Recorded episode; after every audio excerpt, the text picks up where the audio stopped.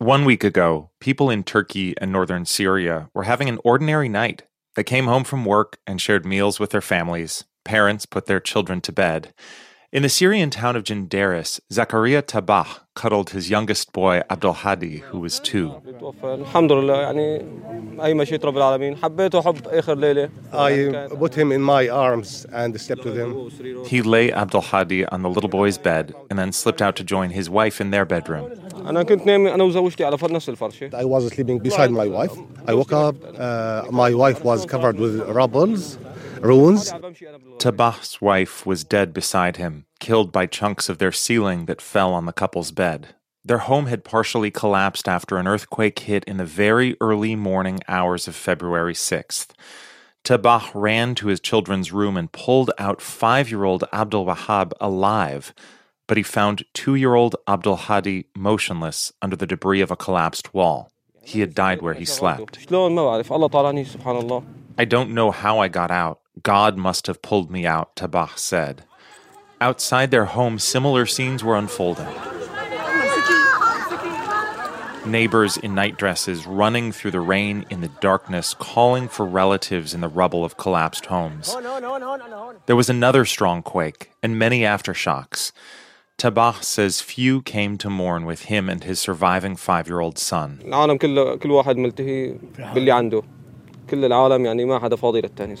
People are so busy with their own cases, so nobody is uh, have the time to help the others. Yeah, all of them are injured. All of them have deaths. Consider this. One week after two major earthquakes devastated parts of Turkey and Syria, the death toll is in the tens of thousands and still climbing. One of our correspondents in the region asks, How can people even start to recover? From NPR, I'm Ari Shapiro. It's Monday, February 13th.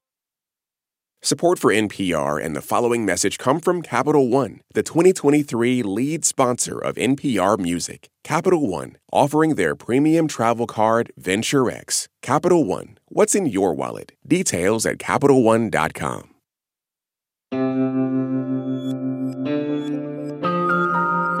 It's Consider This from NPR. A week ago, when southern Turkey and northern Syria were hit by two massive earthquakes, one after another, NPR's Ruth Sherlock was close by in Lebanon. Ruth reached the region quickly and has been there ever since, reporting on the devastation, the search and rescue efforts, and people's efforts to come to grips with what has happened. Ruth is now in Gaziantep, Turkey, and joins us to talk about everything she's seen in the last week. Hi, Ruth. Hi. One of the first places you reported from was the Turkish city of Antakya. Can you describe what it was like just getting into the town? Right, well, we were driving in as these ambulances were streaming out, their sirens wailing. And as we got closer and closer, we started to see the devastation. There was buildings collapsed. I mean, I even saw uh, one of the hospitals of the city like tilted on its side, crumbling. And, you know, there were just people combing the rubble, some digging with their bare hands, with shovels. And as we got closer into the center, I realized why. The scale of the devastation here, Ari, it's like Armageddon. You know, I don't usually exaggerate, but I think that's an appropriate description for this place. I, I know this area very well, having reported here for, for years, close to the border with Syria. There's thousands of Syrian refugees here, and I couldn't recognize a single street. We met one woman trying to save her son. Hamide Mansuroglu is in front of a half collapsed building. She says her son, 42 year old Sadat, is trapped inside. When she couldn't reach him on the phone the morning of the earthquake, she and her other son, Ayham, ran over to his home there. They found him. Yesterday. Who found him? They found him. You found him? My God, how did she find him? His brother dug with his hands to find him. She says they found him trapped on what was the fourth floor of the building that has pancaked in on itself, and he's still alive. I'm with Erin O'Brien, a freelance journalist here for The Economist, who helps me translate. Yesterday morning, she said, Could you move your foot if you can hear me? And he moved it. Rescuers and volunteers tried to get him out, but didn't have the right equipment. Now, more than 36 hours later, men have come with an excavator to try to free him. Chunks of concrete are being bashed away near where Sadat is, and his mother is clearly terrified, but all she can do is watch.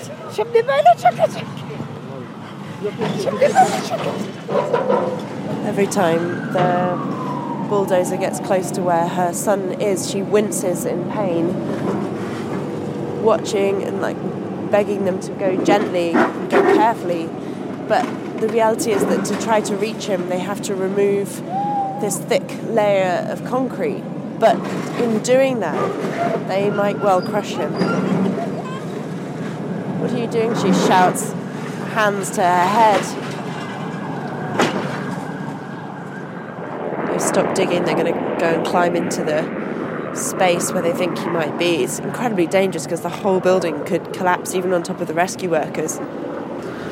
Telling everybody to be silent. Try to hear for signs of life at this point. They might have found him. But if that's the case, it's not good news. They've turned away and they're walking back. Look like they're going to talk to the mother now.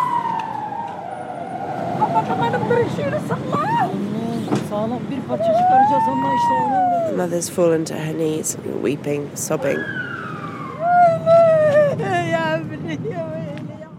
So this this story of Hamida Mansuroglu is just one among thousands. You know, that's the thing. Wherever we go, the moment you step outside, you meet people with these kind of tragic situations across southern Turkey and in Syria. They're just all living the same nightmare. And you crossed that border from Turkey into Syria, a border that is mostly shuttered because of the civil war. Tell us about that. That's right. So we went inside on Friday and we saw, you know, similar scenes of destruction to what we'd seen in Turkey. But the difference here is that there is no help. So we didn't hear any ambulances because there were hardly any. We didn't really see much of the heavy machinery that we'd see, we'd seen in Turkey being used to try to excavate these destroyed buildings. Uh, in the town of Ginderes, on this one street with collapsed homes on either side, the mayor of the town, Mohammed Hafar, had this question from the first day. Where is where is the world? Where the world? Why, Why you are alone? Why you are alone? Are suffering. All people are alone. If you come in the evening, you will see people are gathering in the streets and uh, making fires in the streets. ناموا بالشارع الناس لحد الان صار لنا خمس ايام الكارثه خيم معنا خيم تكفي الناس بس Five days from the catastrophe and there is no tents, no helps, no aid. He's saying they have 3,900 families that have nowhere to shelter. And we saw that ourselves. People were spending their nights, and I should say it's freezing here, sitting on the top of the debris of what was their home, and they have nowhere to go. Why isn't any help at all reaching them? Is it just because of the war? It's very complicated and it involves politics, really. The thing is, the Syrian regime says it's a violation of its sovereignty to bring aid across the border from Turkey because these areas are controlled by opposition rebels. And the United Nations has been able to send aid through one border crossing from Turkey, but the permission to do that comes up regularly uh, at a vote at the UN Security Council. And after this earthquake, the roads from the distrib- UN distribution center to this one border crossing, Bab el Hawa, were damaged. And so, even though there were other routes from Turkey into Syria where aid could have come, none did because they felt they couldn't use them. And there's, you know, hundreds of tons of aid that has poured into Turkey from all over the world. And you see that there. There's roads gridlocked with convoys carrying all sorts of materials. And when we crossed at one of the borders into Syria, it was completely empty. And I understood why, but it still felt very eerie. Um, I should say some aid is now trickling in, but the UN aid chief, Martin Griffiths, did say yesterday that by being so slow, the UN failed the people of northwest Syria. After you left Syria, you went back to Turkey to keep reporting from there and traveled to a region near the southern Turkish city of Islahiye. Tell us what you saw there. Yeah, we drove out uh, into the countryside and we stopped at this small village. And given everything that we've been reporting this week, it was, was quite strange. You know, the scenery was so beautiful and so idyllic, Ari. There were these green fields, snow capped mountains, pomegranate trees, and birdsong everywhere.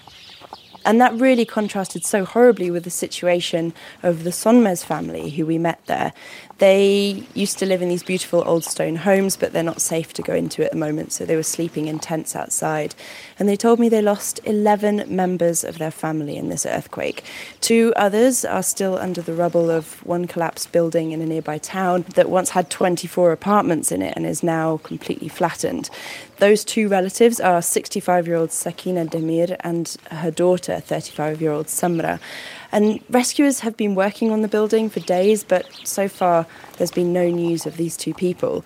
I asked the family if they think, you know, with so many buildings collapsed across the whole of Turkey, if everyone is going to be able to even recover the bodies of their loved ones to try to have some kind of closure. Madina Sonmez, Sakina's sister, and Yasmin Arslan, her niece, replied this. Kötü, kötü, kötü, kötü, kötü. Çok kötü. We feel so bad, so bad, so bad, so bad. Ne zaman ne yaşadığımı da bilmiyorum, ne hissettiğimi de bilmiyorum. Yani böyle hissizlik. Uh, Yasemin said, I've never felt this before in my life. I can't feel anything. So I can't even think about that. Şu an bedenimiz var, biz yokuz. Ben kendimi dünyada hissetmiyorum. Our bodies are here, but we're gone, we're done. None of us are here because we're not, we can't feel it. It's too much to comprehend, really, isn't it? Korkunç, korkunç. It's a nightmare. Acımız dünya kadar büyük, dünya kadar. Lady with a thick red scarf, saying her pain is bigger than the world. We got into a car and went with them to the nearby town of Islahiye where that destroyed building is. They rescuers had this 250 ton winch trying to pull the building apart and the family along with dozens of others were there watching on this ledge uh, this kind of grim, sad, terrible viewing deck. Um, lots of the relatives of the family that we met had been there for days. They were sleeping in cars, burning fires to try to keep warm. They hadn't changed their clothes in a week. And they, you know, it's really interesting. They sp- still spoke about their loved ones in the present tense, these two people. But I think hope was fading. You know, it's been a week now since the earthquake, and I think they know that the chances of them coming out alive are little. But nobody wants to admit that reality. I think partly because these people they have to deal with the loss of their relatives, but also nobody knows how the economy will recover. What will happen in the country's politics? So, as well as this great personal grief, they have to, they're living in this terrible, uncertain situation. You know, earthquakes this large would obviously have caused tremendous death under any circumstances, but there have also been questions over the last week about whether human decisions made this even worse.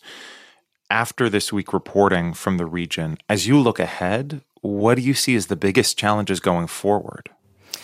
Well, uh, like you said, you know, Ari, the quakes were huge, so it's always complicated to ascribe blame in these situations. But we are hearing examples of how part of the reasons that perhaps so many buildings collapsed was a question of governance. You know, in Turkey, we're hearing more and more about corruption in the permits for building during this country's ambitious growth period, trying to fuel the economy, and construction companies kind of trying to get round the rules that were put in place to protect from earthquakes. So they've been finding ways to build buildings higher than they're allowed to. And in Syria, you know, it's the scene of war for more than a decade. And Many people have been crying out for more attention to the situation and help for the millions of displaced people there. And so that situation was already desperate. Already the hospitals were run down. Already people were had lost so much from in the conflict. And the earthquakes, though, are just bigger than anyone could prepare for and cope with. One of the questions now is whether the world even has the infrastructure to respond to something like this. Well, there's a war in Ukraine, you know, hunger in East Africa, and all these other unresolved crises that are stacking up. Ruth, thank you so much for your reporting. Thank you so much. Thanks for talking with me. That's NPR's Ruth Sherlock in Gaziantep, Turkey, one week after a massive earthquake devastated large parts of southern Turkey and northern Syria. It's Consider This from NPR. I'm Ari Shapiro.